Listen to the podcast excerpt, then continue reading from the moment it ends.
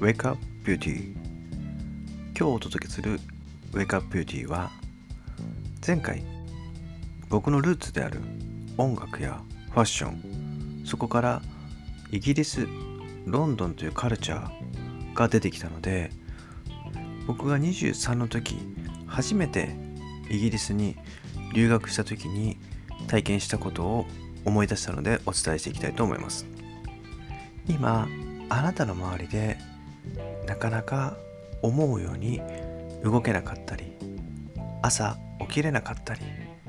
また自分がこうしたいと思ってることがなかなか出てこなかったりそういった思いを持ってる方がいらっしゃれば是非このポッドキャストを聞いてもらいたいと思います。僕は自分が憧れていたロンドンという街で仕事をしたいと思ってから23でやっと留学にたどり着けたんですよね。お金を貯めてそして留学センターを決めていざ一人でイギリスに降り立った時とってもワクワクしてこれから新しい自分の人生が始まるっていう期待と不安といろんな気持ちがありながらそして学校に行き学校に行った時に初めはテストがあるんですよね。ペーパーテストと面談があってイギリス人の先生と面談するんですけどもそこで初めてクラス分けをされるんですよ。5つクラスがある中で僕が試験を受けたそして扉を開けた。その時に見た光景はなんと日本人が誰一人としていなかったんですよ。その時同じ日に留学したのが多分15人ぐらい日本人の方がいたんですけどもまあクラスに7人ぐらいいたんですけども僕が印象的に残ってたのはスペイン人のカールおじさんみたいな方とあとブライアンっていうなぜか中国系の方がいたんですよね。マレーシアって言ったかな？確か。でもう一人はちっちゃい青りんごをかじってるブラジルのおばちゃん。その3人がめちゃくちゃ印象的だったんですけども。まあクラスに入って座って。そしてクラスを授業を受けてた時に何言ってるか全然分かんなかったんですよね先生の言ってることが。まあ自己紹介しろだの。なんか会話をしてるんですけどもまあみんな楽しそうに喋ってるわけですよ。まあでも僕の中では日本人が誰もいないもうめちゃめちゃラッキーだなって正直思ったんですよ。そんな大きい学校じゃなくて日本人いなくてもしかして俺すげえいい線いってんじゃねえかなってで思ってクラスの出た時に自分のクラスのレベル見たらなんとなんと一番下のクラスだったんですよねこれ。やばくないですか？一番下のクラスを僕はあの試験もできて面接もできたと思い込んでたら全然分かってなくてこれが現実だなって思いましたね。いやなんかあの日本にいた時はなんかなんとなく英語わかんじゃねえかなって勝手に思ってたんですよ。でも行ってみたら全然分かってなくてまあただノリで喋ってたみたいな。まあそういう状況でスタートしたわけですよ。で学校がもう全然楽しくなくて行けば行くだけ自分が分からなさすぎてついていけないわけですよ。誰にも聞けないし授業友達もいないし。まあおじちゃんおばちゃんが一生懸命ぺちゃくちゃ喋ってるし。なんで笑われてんのか分かんないようなそんなこう毎日を過ごしてたわけですよね。で1ヶ月ぐらい学校行きながらつまんねえなと思って。そしてちょうど僕が9月に留学して10月11月ってなった時にイギリスって3時ぐらいからもう暗くなっていくんですよどんどん。で雨も多くて、まあ、曇りも多い。で僕が住んでたのは地下だったんですよそうするとなんかドヨーンとしてで上の方に窓があるんですけど雨が降ってる音が聞こえでガラスにこう外が影しか見えないんですけどまあ人が歩く膝下ぐらいから足の歩いてる姿が見えるわけですよ。でそういうのを見えながらずっといるとですねこれ人生初めてなんですけどなんか外に出れなくなっちゃったんですよね。なんか今までそんな気持ちになったことがなかったんですけどなんか外に出ようとか学校に行こうとかそういう意欲が生まれて初めてなくなっちゃったんですよ。でこれが鬱なんだなっていうふうに23の時に留学して3ヶ月目の時にですね思ったんですよね。まあ2ヶ月から3ヶ月目の時この1ヶ月間は本当にきつかったですね。まあ友達いない電話を持ってない外に出れない。でまあインターネットもつながってなかったので、まあ、誰ともコンタクト取れない。なんかすごい孤独を感じてこのまま俺いなくなってもなんか誰も悲しまねえなみたいな感覚に陥ったんですよね。でそういう辛い時期に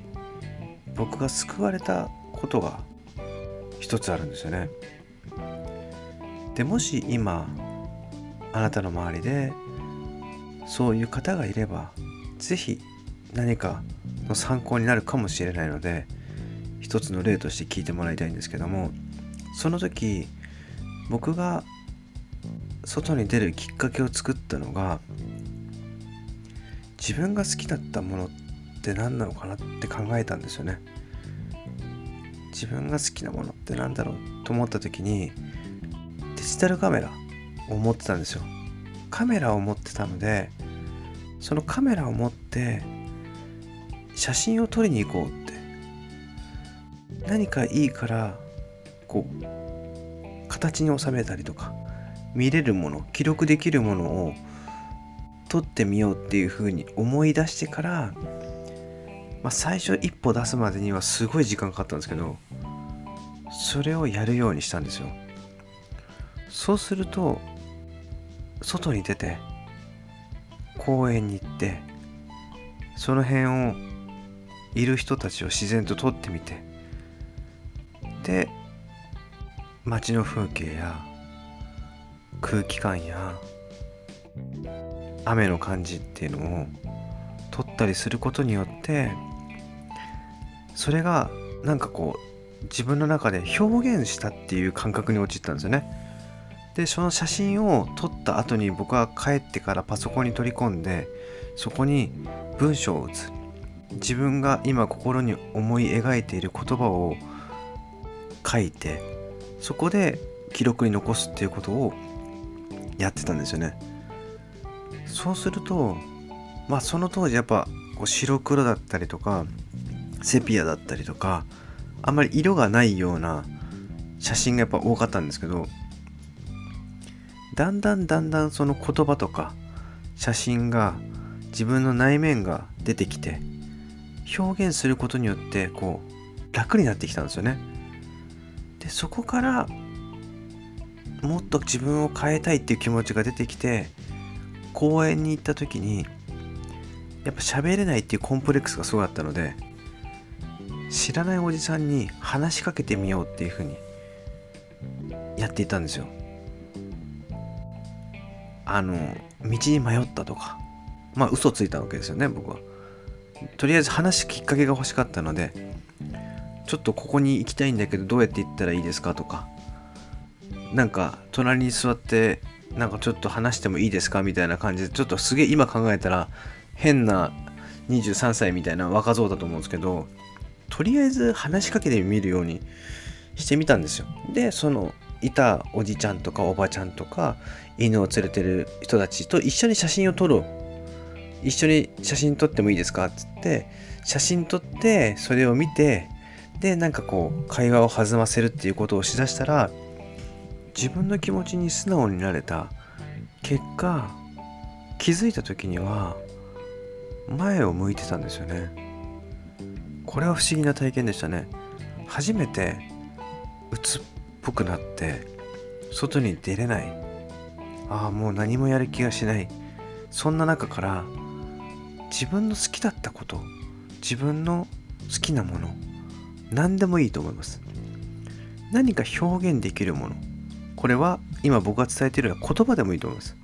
何か文章でもいいし写真でもいいし絵でもいいと思います。あなたが忘れてた好きだったものそれを見つけられるチャンスなんじゃないかなって思ってもいいと思うんですよ。それが今の症状に現れて外に出たくなかったり心を閉ざしてしまったり前を向けなくなったりそんな風になっているのではないでしょうか。今僕の周りでもやっぱりいるんですよね。なかなか思うように出てこれなかったりやりたい気持ちはあるけどなんか力が出ない。そんなあなたが一歩前に出る。そんなきっかけになってもらえるといいかなって。やっぱこれって実際僕も体験してみないとその人の気持ちって分からなかったんですけど本当にきついんですよね。めちゃめちゃきつい。でもそれでもあなたは乗り越えることができると。僕は強くそう信じて生きてます。で英語の授業に戻すと一番下のエレメンタリークラスからなんと半年後に僕はもう日常会話まで喋れるようになったんですよね。知らないおじさんに声をかけて道に迷ったとか嘘をついてみて。何でもいいと思うんですよ。きっかけは。自分ができること。そんなことやっていけば必ず人は成長できるっていうことですね。さあいかがだったでしょうか。今日の配信。まあちょっと病んでる人とか前に進めない人がいたら是非何かこのポッドキャストを聞いていただいて伝えていってもらえれば何か道が開けるんじゃないかなという思いで配信させていただきました。さあそれでは次回の配信を楽しみにしておいてください。さよなら。